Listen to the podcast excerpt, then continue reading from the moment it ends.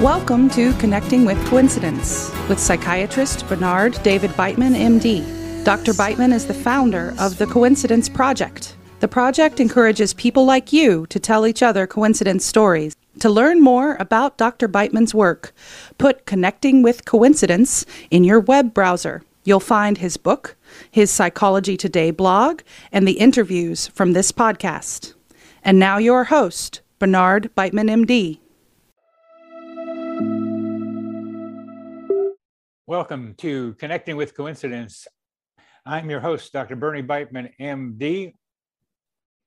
If you wish to support us here at Connecting with Coincidence, please like and subscribe. Increasing our subscriber numbers increases our reach. And if you're watching us on YouTube, please write us one of your coincidence stories in the comments section. I will reply. During my first year as a psychiatric resident, a third year resident dropped this puzzle on me. He said, Bernie, your problems walk into your office. Which I was able to translate uh, that sometimes your patient's problems mirror your own problems. Well, Jungian therapist Yvonne Tarnas, uh, who was a guest on this show a few months ago, wrote her PhD dissertation on this subject, packed with case illustrations and analysis. It's a real thing, it happens. The psychological mirroring also takes place outside of therapy if you decide to look for it. My friend Amalia was having trouble deciding whether or not to meet me somewhere sometime. I was eager to see her. She said that she has trouble deciding things with other people because she can't tell if she is responding to what they want or what she wants. Her mind is a good mirror of my mind as well. I have trouble distinguishing my trying to please someone versus my trying to do what I want to do. And I sometimes don't know where to draw the line. Perhaps our guest today has some experiences with this psychological mirroring this coincidence form. Just started, just started her career in finance where she learned about numbers, strategy, and leadership. So she then switched focus using a degree in psychology as her lever. Then she, then she started on her own new career, facilitating and coaching others, which she now combines with writing and program directing She's been coaching both individuals and teams since 2001. She has houses both in France, where we're talking to her now, and also in England. Her clients include multinationals in healthcare, professional services, banking, creative, education, manufacturing, publishing, and engineering industries, as well as the public and not for profit sectors. The people she coaches appreciate her approach, which is warm, challenging, and rooted in practicality. Using hard, soft, and intuitive, intuitive information, she gets to the heart of complex and opaque professional issues. So whoever she engages will rapidly find answers. Welcome, Jessica Pryce-Jones, to Connecting with Coincidence. Hi, Bernie. It's a great pleasure to be here with you. Thank you for inviting me. You're very welcome. Glad that uh, I found you, and uh, Christian was uh, a great connection. Christian Bush was the guy who connected us, and this whole thing about connecting with each other is connecting with connecting. Oh, I, we got to connect and more, and we got to do stuff together. Now, you've had uh, a lot of um, experiences with intuition Mm-hmm. And we're going to talk today about what you mean by intuition. And as we discussed earlier, you, you and I, uh, you may specialize somewhat in precognitive knowing. So, why don't you tell us one of your favorite precognitive knowing stories as a lead into our discussion of intuition? So, I, I don't know whether you want the, the one that well, I suddenly went, oh my God, this isn't what somebody says it is or whether you want me to do you know here's how i got out of a really tight situation which one do you prefer the tight situation Oh, okay, the tight situation. So um, I was going to just tell you before about how a ring which I had inherited, which was supposed to be this enormous, you know, trophy ring, and it was going to get me out of a hole financially at some point in my life.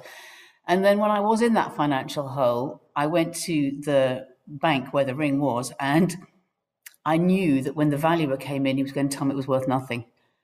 And that's what he did. and I went, oh, it's not worth anything. And when he said, well, it's not worth anything, I, I said, I know. Um, I already knew that beforehand. How soon so, uh, before? How soon beforehand did you know it? I was waiting for him like ten minutes, fifteen minutes before, and then it, I realised before I'd met him, he was going to tell me it was worth nothing, and um, someone had taken the ruby out and replaced it with a piece of glass. uh, that that was okay. that one that one is a little suspicious to me because it was either going to be worth something or not. And usually yeah. we are able to be afraid of the worst thing and conjure that up as a possibility. No, so, I just had a certainty. So for me, now that's the that's the difference here. Yeah, you, you, absolute certainty. You're that that's the difference, uh, and honing intuition yeah. requires being able to recognize when you get a sense of something yeah. that it's probably right. And that takes practice to be able to do it. Yeah. it takes I, I, think you're right. Yeah. I, I think you're right, but I, I think I've been doing it all my life. Yeah. And, and that, yeah. And you've gotten confirmation of yes. your being correct. So yes. when, when you get a feeling thought, I'll call it a feeling thought into your head, it's almost as good as like being able to look at me and knowing that I exist out here. It's that real to you. It's that real to me. And it's just, I, I know that that is the case. So it's knowing what I know without knowing how I know it is how I describe it. That's the line, and it's the it's the standard line, really. Yeah. Once you once you start listening to it, but it needs to be said often. Mm-hmm. Intuition mm-hmm. is knowing something without knowing how you know it, I also have a, a variant called I call human GPS, in which yeah. you know how you you got to where you need to be, but you don't know how you got there. and I think human GPS is really useful and has guided me a lot in my work. And so, you know, all the work that I've ever done has always turned up because I've been in the right place at the right time and the right person has come along. But I haven't known that that's what it was going to be. So I had two huge breaks and one was because an old boss of mine was passing through London and he said, Come and have a coffee with me. And so I hung around to have a coffee. And, and then he said, Hey, why don't you just stay and meet my next guest? And I said, Sure. And I met a guy called Michael Hay. And Michael was teaching at London Business School. And I had just set myself up as this coach, and I didn't have a sniff of work. I mean, not a sniff of work. and I was running around saying, This is what I do. And I was feeling totally fraudulent underneath because, you know, I don't have any clients.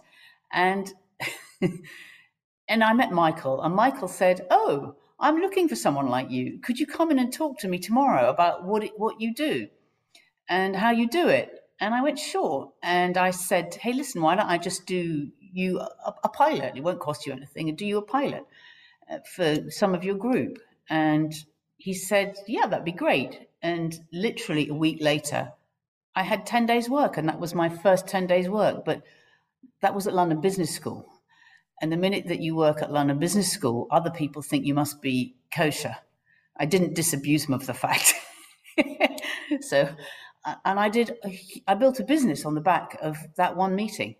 I mean, if I hadn't said, sure, I'll hang about, um, you know, and it's the same. Uh, I, I, met a woman at a drinks party, which I nearly didn't go to, and then I thought about my friend Jane, who'd put it together and done all the shopping, the cooking, the prep, and I thought I've got to go. And you know, I was absolutely, I was toast, as we say. I was, I was finished. I was at the end of my thread, and I turned up and I chatted for a long time to this woman who I don't know if you've ever ever seen Gordon Ramsay, the kitchen program, the chef. Yeah. She was she was making that program. So I talked to her a lot about what she did. And three days later, I got a call. Could I please get in touch with her? And I thought, oh, she wants some coaching because we talked a lot about what I did and you know what she was looking for and her stress points in life. And it was for a screen test. And I had a that completely kind of changed my career at that point too. And so, you know, if I hadn't gone along, and I just think, you know, how those two moments have been pivotal in my life and my interests. But I think a lot of people's life is like that. You, you see it with hindsight. You, you you do see it. You you do see it in GPS. hindsight, and so it, it's easier to make a story up afterwards than before. And a lot of people do that, including the CEOs you talk with. They they make up stories about how they made a decision and why they went this way, but it really didn't work out that way. It really didn't happen that way. It came out of like who knows how. Uh, but we, we love making up stories. But here we get a chance to only in retrospect see what happened. That's we don't know yeah. what's going to happen. Intu- intuitively, you might. Um, I mean, and that's another question. But it's that moment when you say, "I don't know if I want to go." Yeah. I don't know if I want to do that. I mean, okay, do I have the time? Mm-hmm. Okay those are the best times to go, I think, because yes. uh, I don't know why yet, but those those appear to be the best times. we can do the research on it. There's a lot of research that can be done in all this um, that has that that we still need to be thinking about. We need to raise the questions better. But something made you say yes. Mm-hmm. And it felt like I can even recall the moment because I was in the shower thinking, oh, you know, this is going to be a pull your energy up by its bootstraps moment. And I was going, am I prepared to do that? And I was, you know, I, I got into the shower thinking no. And I came out of the shower going, yes. and and uh, so that was that, that that was kind of my human GPS, if you like. well, it started you in that direction. It's like eh, that shower is another place to get good ideas. It really is. Uh, it, I I think so. I walk out of there with I got to go write them down. Uh, yeah. stuff that happens in the shower. My daughter, for my daughter, is chopping veggies, and um, she's a designer, and she only gets her good designs when she's she describes it as tuned in, and um, so tuned in and, and when she her best designs come like that, I mean, really, really quick. And uh, she's a shoe designer, but she gets into that frame of mind often by chopping vegetables. So I can go to the kitchen and find like hundred pounds of chopped vegetables. Not that she's done anything with them, but I know she's getting into her space. uh, last month, I just posted on my on the YouTube channel where you're going to be um, in about three weeks or so, maybe a month. Uh, it was a drummer. Oh, yeah. And, and he he gets into the groove with drumming. And when he gets into the groove, he tends to produce images that then become real, that they happen. So he, I understood the groove better than I ever had before, just listening to him uh, he he just got into the groove, and your daughter is getting into the groove. And what seems yeah. to happen with drumming, and she's drumming uh, in her way, um, that we lose a sense of ourself, the usual way of feeling ourselves. And there's mm-hmm. the default mode network of the brain that seems to be active during regular life that gets diminished under different circumstances that mm-hmm. allows the new ideas to come in. Yeah, I, I know that feeling when I'm writing. And for me, it takes about half an hour, 45 minutes to get into the, the groove. And I, I do it by editing what I've written the day before. Because I, I, I, at the end of each day when I'm writing, I think I'm a genius. Here it is. It's all flowing out of me. And then the following day, I look at it and go, "What idiot wrote this?" Um, but I edit, and it's the editing that puts me in the groove, and and you know then I can do, write for three hours or, or more with, and it feels to me like it's it, I'm not writing it; it's writing me, is how I describe it, and I it just it, it, it's effort free. And then I, I only know I've been doing it a long time because I stand up and my knees go, oh dear. So, and then I go, okay, yeah, okay, woo, three hours have gone past. So, well, that's a good description. That's a that's a good description. I imagine something like that happens in your consulting work too, where you find a groove when you're consulting with people. Absolutely, and, and I think um, a lot of my work is is one to one. But actually, I noticed it with the team the other day, and I went, "We've been working together for an hour and a half, and I didn't even know that it was kind of an hour and a half." Um, because I think you get, for me, I get so tuned into what's happening in front of me um, that I lose sense of time, and I'm, trying to feel, feel. Um, I can only describe as feel the people. I'm trying to um, feel who they are and what's happening for them. Um, and so when you talk talked about you know your your problems walk into your office, I mean yeah, I mean it's a it's a parallel process, isn't it? you're immediately stuck in that parallel process together, and and you know I remember one time I was really struggling you know with what is leadership, and um, you know I'd spend a whole day thinking and fretting about you know what is leadership, and I went to meet. The she was um, chief marketing officer for a bank. And I walked into the room and she's looking really distressed. And she goes, But what is leadership? and I go, Oh no.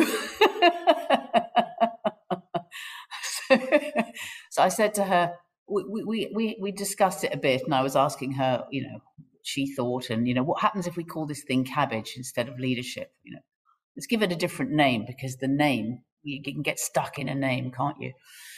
And then I realized I was completely stuck also. So I said, come on, let's go for a walk. Um, because sometimes I think that movement gets you out of it and being in a different place, getting a different perspective on it. Oh, so, yeah. Uh, oh, yeah. Well, that, um, that's so you're thinking about it, and she raises the question the probability of consulting a leader about as you a leadership consultant eh, that's pretty good probability there that she's going to be wondering what leadership is but not that she's going to articulate it to you that what's make yep. that's what makes it a little different how about yeah, could you call any other examples of this mirroring uh, with uh, some of your work but i think it's also with colleagues oh please um, do do colleagues too yeah. i mean you know when when i've been going um you know what what is my place in this um, with a colleague? They've also been struggling at the same time you know and it's not because we haven't had clarity. It's uh, you know and, and, i think some of your best conflicts happen in that kind of way. I mean and, and it, it, creates a, a, resolution in and of itself. So you it's almost like you need the conflict between the two of you because both of you are having the same issue for it to catalyze something else. Um, and for me, it catalyzed me leaving the business that I'd founded. Um, well, that, those are interesting stories because yeah, yeah. to leave the business you founded. I had another guy on the show who was asked to leave the business he founded. it was a palace uprising or something he called it, or something like that. Um, but you decided to leave the business you founded. Yeah, because I realized it was making me super unhappy, which was ironic because at that moment I was big time into happiness at work. And I'm going, this is making me very unhappy. At that moment, you were you were bringing happiness to other people's work. Is that what you meant? irony, hell. we do irony here. That's good. We do irony. Yeah. um, and I realized I needed to to go to to move on, and the, I like doing the doing I was interested in doing the doing and exploring what's there to be explored. And running a business was fundamentally uninteresting to me. I do understand so. that. And I, I currently and do the same thing with the coincidence thing. I really like doing it, but I am being asked and feel the need to be a leader of the coincidence project. And I mean, I, the mission statement, vision statement, I mean, th- those are really useful, actually, now that I think about having done some of it and I'm talking with people. I really do see that. But then being the leader and deciding and what kind of organizational structure are we going to have, LLC, uh, nonprofit, something in between. it's not Yeah. what this it's not how this thing works but it's still important decisions to make but i could see how it gets caught up with money and politics of the people in the group and Yeah. all, all the other things that go with it where you have to pay attention to that rather than get out there and do the stuff But- yeah, but um, you know, I I remember I I remember when I realized, oh my goodness, this woman is sucking up to me because she wants something from me um, in my organization. This is so not what I'm about, um, and I'm so not about this political stuff. It's it's it's. I wanted to have an organization where none of us had titles because, um, but that created a whole bunch of competition as well. so, um, and then I experimented with telling everybody what everybody else earned, which just led to enormous conflict. boy you're a bad leader well Oh, you're Actually, I thought it was, I was trying to be transparent and not hide things from people because I think that The hiding trouble- things from people leads to fundamental unhappiness. Well, it's the whole problem of what does honesty mean? Uh, like being honest sometimes is really awful to somebody who's hearing it, uh, and it's not necessary. It's not necessary either. I mean, I've Yeah. got people I can be honest with, but I need to have a relationship with them, and it has to have an outcome that I'm looking for, not just trying to be honest because I'm in a group and I got to say it. So, what you're ex- experimenting with, Jess, I am experimenting here. I don't I don't want I want I I want some egalitarianism within some kind of structure where Yeah. where the group helps the individual go out and do their thing, which is in our case coincidence ambassadoring. That's what I'm trying to have happen and minimize the leadership thing, but play enough of a role in it to I started the thing. So I got to have some idea of what's going to happen with it. I'm keeping it going. So there's a there's a le- leadership role necessary. Yeah. But how do I do it in a way that is in the direction that you're talking about? Because there has to be this thing called money that gets involved. Community of practice. I don't know. People. Yeah, I, I think it's to be worked out by by a group. Um, that when people come into one thing expecting, right here you are as the leader, and you trying to do something else, it becomes quite difficult to envisage and implement a different way of being. Um, if people haven't created that way, of, been part of creating that way of being. Um, Right, well- and yet, you, yeah. well, So uh, you- you've seen the problem, and uh, you may be part of it. You may be part of the problem too. definitely part of the problem. You got to be part of the problem to make I'm definitely part. I was not part of the solution. well, we got a problem in this world, which is the sixth mass extinction. And what I'm hoping that we get to is an elevation of human consciousness and awareness so that we can work together in a way that is workable as Mm. at least a subset of human beings to help do something about this uh, terrible thing that we're all doing to ourselves and our planet. But that's another story. That's that's what that's the bottom underneath underlying method mission, mission I've got with all this stuff. But if you've got some more of these uh, mirror coincidences, uh, I, I'd like to be able to be able to hear them, uh, and we'll, we'll get to intuition with that. um, mirror coincidences. I'm just. Um, I'm. I'm. I'm. I'm I don't know. I. I. I I've been drawn to tell you the story about. Um, which, which isn't totally let's follow your intuition. Let's follow your Okay. intuition. about how when I was in when I was uh, in South Africa, I went to t- South Africa. It was 2001, and I'd gone there to do some diving and riding, and I'd never taken any time out by myself. Um, and I had three young kids at that point, and my husband had a demanding job, and I just I really needed just a week away. And and we decided that we were going to go to South Africa for a holiday, so I just went a week earlier. And um, when I was there, I was drive, driving back from where I'd been riding, which I, ha- which I hadn't I hadn't been before. And it was this beautiful place called um, the Thousand Hills, and it's all these wonderful rolling hills, as it sounds, all green and, and luscious. and I there wasn't really GPS at that time, and you know I kind of knew where I, I had to go, but I took a diversion because it was going to be quicker, and I got to the sun was going down. It was the end of the day, and I suddenly realised that I was in a township, and the I needed to cross the river, but the bridge had been washed away, and it was getting dark, and I realised, okay, um, there were quite about 20 people around me here, and this feels a little bit uncomfortable. It feels a bit hostile. And I needed to turn the car around. And I thought, well, I, can't go back the way I've come because that's not going to lead me to where I want to be. So I turned the car around and I went down an, a road which I can still see now. It was the first road on my left, thinking, well, it might take me along the river to another bridge. And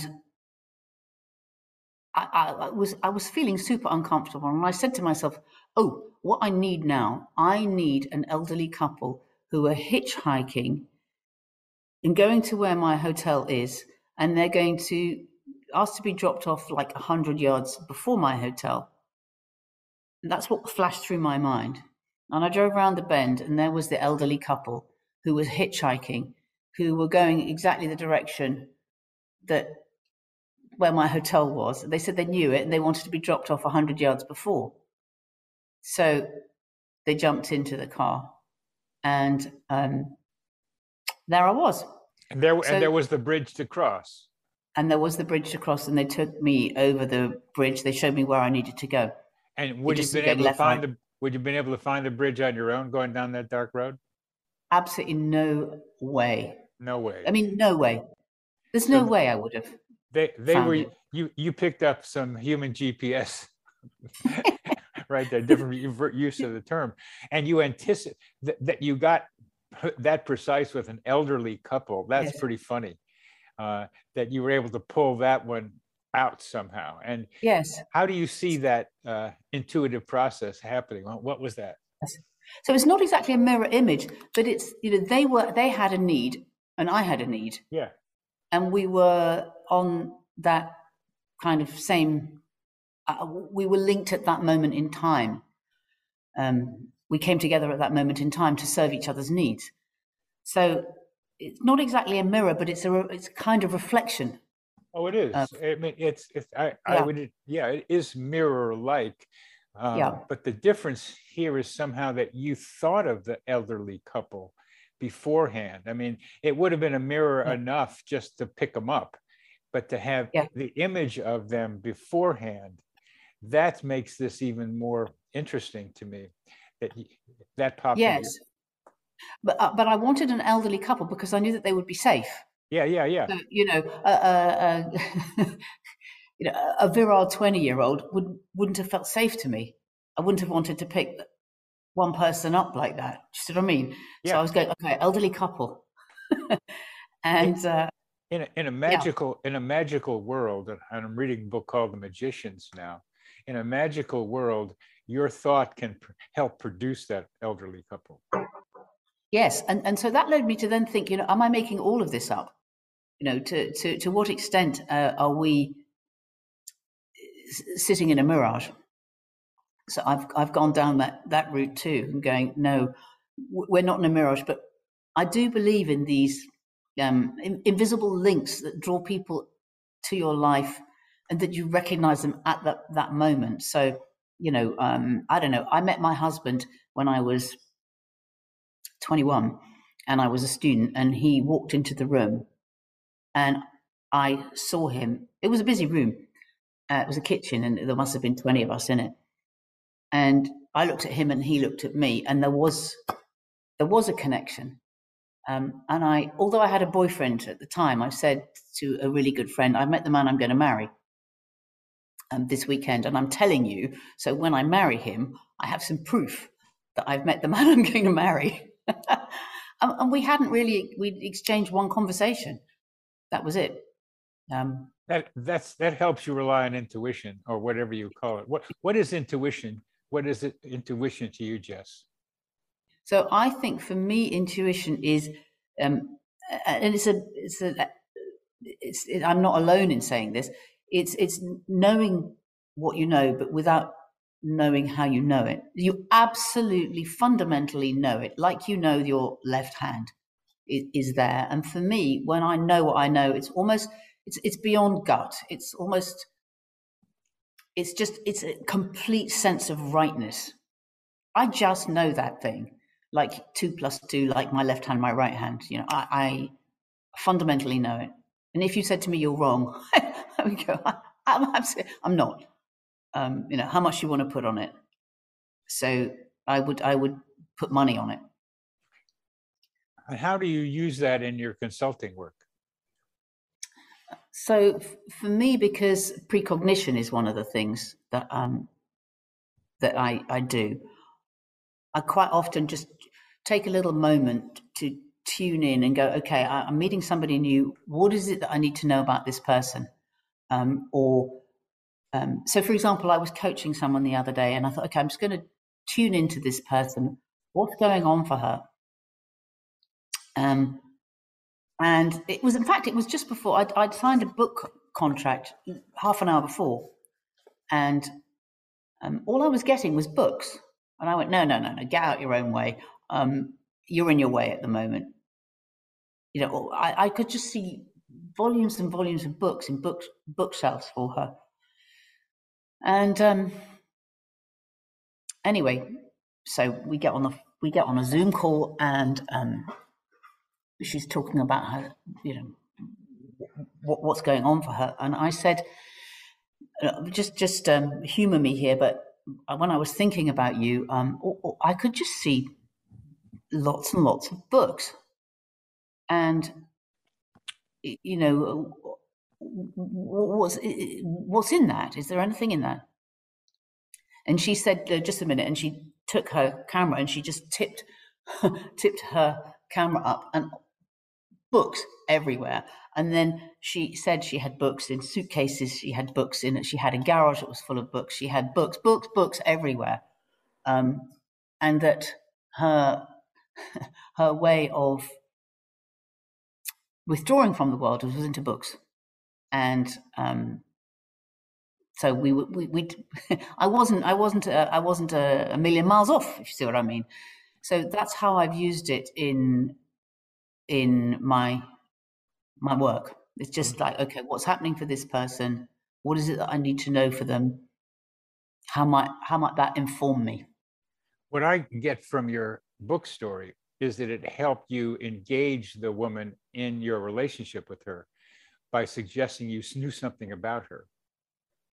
Um, yes. Now, it's not, I wouldn't do that for everybody and, and tell everybody, you know, what was going on. But the, the thing that she had brought to me, it, it made it applicable. So without saying anything about the yeah, subject I'm, matter of what she yeah. brought to me. So it was applicable. That's why you said it. But sometimes yeah. you pick up st- stuff that you don't say to them just like a good psychotherapist, you got to yes. like know who you're talking with. One of my favorite yeah. lines is, "What do you think I think of you?" I wouldn't do that as a, as a no, coach. I, I, don't. I don't say that. I. It's yeah, it's, but you do. A, you do. It's a challenge. Yeah. To to be able to think about what the other person thinks of you. Yes, and transference and all the rest of it and know, all the rest. So it, it's very psychotherapy like mm-hmm. what you're doing. At least that's the way I think about it, especially the one on one and even in groups, but a lot of one on one. So when you walk in, you pick up, or even before, you pick up something about that person. And these are, yeah. and these are somewhat like mirrors. I mean, it's not, but sometimes it's going to be about you too. That's about that person. You've got to have run into people uh, uh, who have wanted to quit being the leader of their organization. You've got to have run yeah. into that already. That you might have run into such a person while you were thinking about quitting yours would seem like a likely possibility. Totally, totally. I remember the first time I did it was a CEO of a bank who'd wanted to see me, and um, I walked in, and I was, you know, he was CEO of a bank. I was a little bit nervous, you know, going, oh, well, I wonder what we're going to get here. Why did he ask for me? and he'd seen me do some talk, and and uh, he he he loathed his job, absolutely couldn't bear it, and he was stuck in it because he'd got himself a lifestyle that went along with being CEO of a bank. And then, you know, how do you get yourself out of that lifestyle? Not so easy. Um, but he said that every time he saw his chairman, you know, the only thing that he had on the tip of his tongue was, "I hate this and I want to leave," um, and he couldn't. It was very hard for him to admit that to himself. So anyway, that's why he wanted to talk to me. Was that um, was that uh, perhaps around the time you were thinking about leaving your job, your boss? No, it no? wasn't. It wasn't. But he, he, came to my mind a lot when. Um, oh, he, when, I was, he was beginning to. He was before. He was before. Yeah. Uh, yeah. He was before. Well. Eh. But that was that was the first time somebody said, "I got to see because I hate my job." so that got so that allowed you perhaps to be more tuned in a little bit to your dislike of your leadership role. No. Yes. Yes. Totally. Yeah. Um, what, what I never meant to be a leader. what what I'm, but sometimes there's an old there's two old sayings, are not so old. Um, the best leaders are those who don't want to be the leader, and the worst leaders are those who don't want to be a leader. and I'm guessing because those are two popular things, it's 50 50. you just can't, you just can't tell. So you you could uh, uh, there's a okay the, the this mirror idea uh, you're being i'm just looking to, to confirm what i'm thinking about. I'm just hearing some of what you're talking about. But when we talk about your intuition mm-hmm. which is knowing something without knowing how, being certain you know something without knowing how you yes. know it that is a that is a step up in the intuitive um, uh, in thinking about intuition you know, I, I think there's, there's, there's something that's, that's always kind of knocking on my shoulder, going, "Hang on, is this confirmation bias?" Um, and being s- super careful, and and that's why sometimes I, I sit and wait on things because, you know, um, okay, let's go out and buy a red Ford, and okay, suddenly there are red Fords everywhere. So that's your confirmation bias speaking. Right. And but for me, there's something deep seated emotionally and physically which isn't there when it's just confirmation bias. Um, but I think you can get yourself caught in a knot um, by going, you know, and I have definitely done that to myself. Is this confirmation bias that I'm going with, or is this really an intuition? Um, well, uh, and we're going to talk about what intuition is, but the, yeah. how how did you get to know the difference between the two confirmation bias and yeah this is right. How did you get to that place? Well i think i've been having these uh, events these certainties since i was four. And the very first time um the very first i can remember i was a, a four-year-old little girl and i was um, jumping over a fence and my mother was going jump jump jump. I was and, and i was going I don't want to. I know I'm going to hurt myself, and I know there's going to be blood everywhere.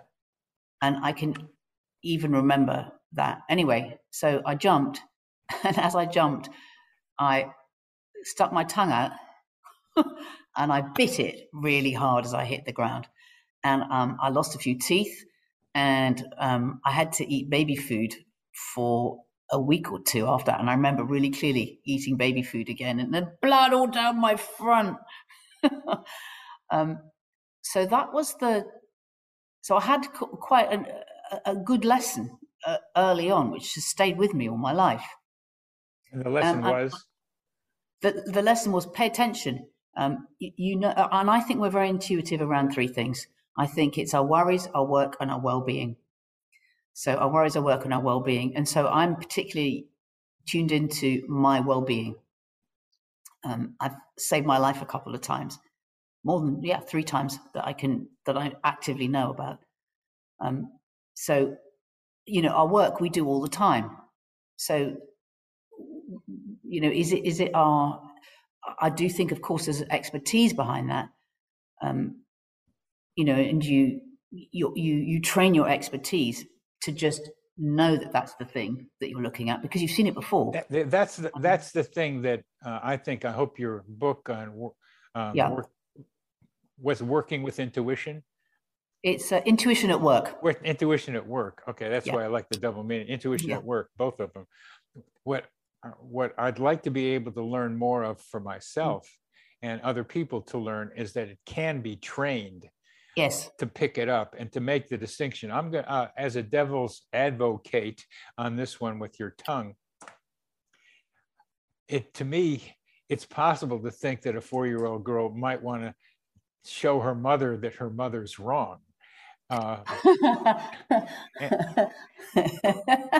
Ooh, even at four. oh, I'm definitely sure. at four. Yeah. Well, it's possible. Of, of course, all things are possible. You know, I'm remembering my four year old self, but it was just the first time. I mean, That's and I've had, yeah, K- Keep going. It's just the So- first time. it was the first time that I understood some, that I had some knowledge that I could or couldn't act on. And I wanted my mother to lift me down. I asked her to lift me down. And my mum was one of those kind of tough, she still is, um, you know, um, pre war. um, you know, if, if you're not ill, get out of bed and do it. um, yeah, and, and shut up and don't complain. I mean, you know, she walks her 10,000 steps every day and, um, you know, she still skis and she's 83. Oh gosh, So, so she's, she's tough. she's tough. And I'd have had wanted her to lift me down. So, um, And, and you wouldn't be her daughter if she had to do that because she No. wanted to get you to be tough too. yes, And so- absolutely. I, I'm good. I'm still going to go a little bit with I want to Sure. show my mother she's wrong, but it's still you got the you learned at age four Mhm. when you got a feeling, even whatever the reason might be and uh, or the motivation, it was a body feeling in you. It's a body feeling. And and it, it's that's the distinction between the you're making between. Uh, I'm seeing a bunch of red cars of a certain make, where it's more intellectual. This is more physical, at where you can Yes. feel it at an emotional and a physical level, and that's the way you mark it as Yes. something that's to be believed. that's the way I mark it as something to be believed. And so, you know, I was thinking that the next time I had, I had a younger sister who died of leukemia when I was 10. And um, when my parents told us that she was ill, I just knew I would not see her again. I just knew. And I said to my mum, Is she going to die? And my mum, she just said, my mother had said, She's ill. We're going to London. We're taking her to hospital. And I just said, She's going to die. And I just knew she would, I wouldn't see her again. And that was exactly the case. Yeah, and I get a little bit of a feeling of what you felt in your body when you tell Yeah. me that. Yeah, yeah. I mean, I can, yeah, I feel it. You, f- you Um, feel it. Yeah, yeah, yeah. in your body. It's emotional, but it's a physical something or other. That's the way you know. Now let's talk. Let's let's talk about the way I divide up intuition. Yeah. Okay. Sure. These these Love to. days, one form of intuition comes from the maybe ten thousand hour thing, where you do something for ten thousand hours, like the Beatles playing in in Yes. Germany and learning for and learning how to be a band together by doing it over and over again or learning as I am doing about coincidences which I've been studying for a long time so I learn a lot about coincidences so I know a lot about them so when something comes up about coincidences I can feel something that's right but it's based on uh, an accumulation of past experiences, kind of like uh, a computer uh, uh, doing Bayesian uh, collection of information, just collecting it and changing each time with new information and getting more accurate about what's happening right now. Then there is the, I don't know where it came from one, where it, it wells up, which includes a lot of parapsychological things, including precognition. And eh, I'm interested in separating the two because I do get ideas that sometimes uh, come from experience. And so- uh, I'm doing psychotherapy, when you're doing consulting, I've seen this before, and I don't remember where, but there it comes. Versus, this is a unique, separate, not coming from past experience so much. And that's where it's quite interesting. You know, I, I've to, to, to make life difficult. Um, I've worked with a group, and we do intuitions for each other. So we don't say what we're intuiting about. Um, we we ask people either to just to think of what it is or to write down what their question is, and then we do blind readings. Um, and for each other, and uh, then give each other feedback on about are you right or are you not right because you've got zero information to go on. So then, if you've got zero information, it's quite interesting. So, for example, yesterday we, we can, wait, but can the group see each other on Zoom only? On Zoom only. There's so yes. much information on Zoom uh, I'm able to pick up than I had realized could be possible. So, okay, let me give you an bit, example. So I've been thinking, I've been thinking for the past few days. I, I don't, I'm not the kind of person who soaks my feet, but I've just been thinking, I really want to soak my feet for a couple of days. I can't tell you why. I've even put a bucket out to put my feet in. So five of us were on a call yesterday, and we were just going around the group doing readings for the group. Um, and you get two minutes a person, and two people of the four who were reading for me said, Jess, I really feel you need to soak your feet. So, um, hmm. so, you know, where do they get that from? Um, I can't from? tell you because I have not articulated it till yesterday. I had not articulated it. I mean, even to my husband, um, I'm just thinking, oh, I'll get the bucket, put my feet in it. Um, so there we go. Now, how do you pick that up? I think that's practice. And you, you can do it, you can learn to do that kind of stuff yourself quite easily. So, you know, why don't you, why don't you tell us how to do it yourself? So, I think it's just taking the small stuff. So, for example, yesterday I went out to the shops and I came back a slightly different way, which means me stopping at a crossroads. Saying, okay, let's just tune in here. What's happening? Uh, okay, I think that when I get to the crossroads, I'm going to stop and there's going to be a white car coming to the right. Boom, there's a right car coming, white car coming to the right. Um, so you can just uh, set yourself little things like that. And I keep a, um, a book and I write them down so that I can look at my hit rate. And then you can go, yeah, I was completely wrong on that. Um, and that's fine. And then you can then start to, it's, um, because quite often what we do is we discount this stuff. So it's the discounting. Oh, yes, or maybe I did or didn't think that because when it happens after, did I really have that thought? Whereas if you write it down, you've got it there. Um, and so I'm a great believer in writing it down. And you know, who's going to who's going to who's going to your first email in the morning? Who's that going to be from? You walk into a meeting room. Who's going to be the next person into the meeting room? Um, you know, think, tune into the meeting. You know, what's what's going to happen in that meeting? Who might say what?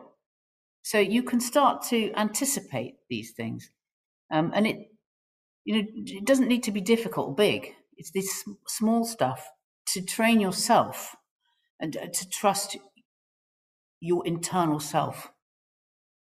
Because that's the the hardest piece in this is trusting yourself that you're not off on a wacky one. Um, so there we go. That's how I would begin to do it. I was um, watching you um, tell us about that and trying to pick up what I can about about you and sure. how you are operating. So I was like scanning you mm-hmm. as you were scan, scan. Yeah. As, as you were anticipating the white car coming from the right or left, I forget. Uh, that I was just seeing how you did that, and what I saw, I thought you doing was uh, uh, loosening your boundaries with your environment. That mm-hmm. you are you are allowing yourself to almost amoeba-like, or or not amoeba-like, but somehow jelly-like move out your consciousness beyond your body, beyond your sticking it in your head, and allowing yourself to go into what I call our mental atmosphere, which we all have our minds in Uh, and this in this mental atmosphere is information and energy. Often they're together, in that we can tune into that uh, under certain circumstances. And you are doing it consciously on relatively small things that are about to happen. And being able to then confirm that you can let yourself go out there and not be so caught up in your own self and your own selfness. And you're learning to do it consciously that you're able to then get out there and you get hits, not all the time, but yeah. you get the hits. You do. And, and, and quite often I'll also visualize um, that we are all connected. Um, so, you know, I might be um, seeing you as a little point in my my head. So I've got all these little points of light going on. And so that I'm just kind of like traveling to your point of light. Um, yeah, yeah, yeah, yeah. That's good. That's that's the yeah. sort of thing I'm looking for there. Yeah. And then, as you say, just like, okay, physically, um, what's going on? Yeah, so right now I've got something in my stomach for you. Are you hungry? Yeah, that's I was trying to get to that. No, I mean I do eat around this time, okay. and I can feel my stomach. You can call okay. my attention to my stomach, okay. but my mind hasn't been called to my stomach until you just brought that up. Uh, but the, uh, the the picture uh, of the piece points of light, and mm. that you can move toward them. That's beautiful. That's beautiful. So so we have a bit of a mirror today because I told you the vision that I got to yesterday and then today for the coincidence project illuminate our invisible connections. And that's what you're doing. Yeah. That's, that's what that's what you just described. So we have an alpha and an omega where i described the vision and you described the vision the practice of it of how to yeah. make it happen that's mm-hmm. I, I appreciate your pragmatism because i like it.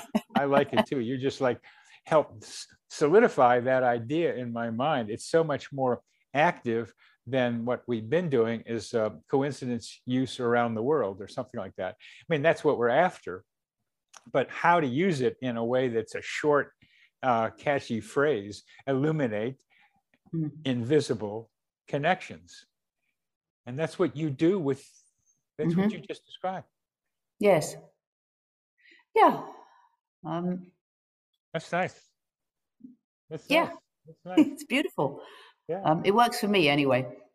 Well it works for us right now. I mean that and how did I, it happen that you and i are talking the day i figured out with the help of a friend of mine who read this phrase I'd written before, but elevated to the vision. How did it happen that you and I are talking? These are you and I are talking today, and you can help me confirm my belief that that's a better vision statement as now consulting to this leader as you have just done um, than the one i had before which i kind of thought before but it's nice to get a confirmation yes that, that's a it's a mind mirror. You just did it with me, or somehow we did it together, or something. We did it together. We did it together, definitely. Which is the only way to think about doing it. There's two people involved. Yeah. There's two people involved, and it's a lot of people forget with coincidence. Oh, it's all about me. No, there are two people involved. Yes, although sometimes not, because I do. I remember going to find a house in, in Belgium, and, and maybe this is my human GPS thing that you referred to. It is. um, and, you took a and, wrong. Uh, you took a wrong turn, and there it was. I took a no. I didn't. I didn't take a wrong turn. I did not take a wrong turn. I was going, oh, stuff it. This isn't working. I've been driving around for three hours. I haven't found what I want. And in Belgium, they um, at the, that point used to put these signs in the window saying "Te huur," and "Te huur" means for hire, and so you could rent the house. And I was driving around, driving around, and I knew kind of where I wanted to be, but there was nothing there. And I thought, oh, I'm turning around and going home. And I had just turned the car around and I had this really strong, really strong, no, no, no, you're doing the wrong thing. Turn the car back, go left, go, take the left hand turn, go to the end of the street and it will be there on your left. It was almost like I was hearing instructions. Oh, yeah. And, oh, yeah. Uh, oh, oh, thank you for that one too, because you have now described the two interesting forms of the non uh, non-practice one, the regular a practice based on past history. Uh, uh, you've done the visual one with the points of light, and now and now you've done the voice talking to you yeah. one. Uh, I, have I've done that too. Uh, I've tested it out where I decided to see if I could have the voice tell me when to go see somebody. Yeah. I, I wanted to see if I could get to see her when she came out of her house. Only that period of time came out. I wasn't going to knock on the door, and I did that twice. And and I had a voice uh, advising me about when to do it. Now, Winston Churchill had voices talking to him, and it's important for us to know that they are helpful and you're not crazy. One of oh. My, oh. my psychologist immediately, when I was saying to her, "No, I had this voice telling me," she's going, "Okay, these voices." yeah. Go, no, no, keep calm. It's fine. That's part of what the mission of the Coincidence Project is: is to be able to alert people that it is ain't necessarily so. That these are like hints about how we can make things expansively better. Mm. And you're part of that process. And I, we're going to have to stop, uh, Jess, as we've had a good time here. Um, and I just, uh, I'm, I'm really happy about a lot of things with this, but uh, seeing how, how you expand yourself, seeing your vision, uh, confirming about the voices, and uh, illuminate invisible connections, which you do, and coincidences do in general. So, thank you, thank you very much for for being with us, Jess. It's been a blast. Thank you for inviting me. this psychosphere is our mental atmosphere like a hologram of cosmic consciousness.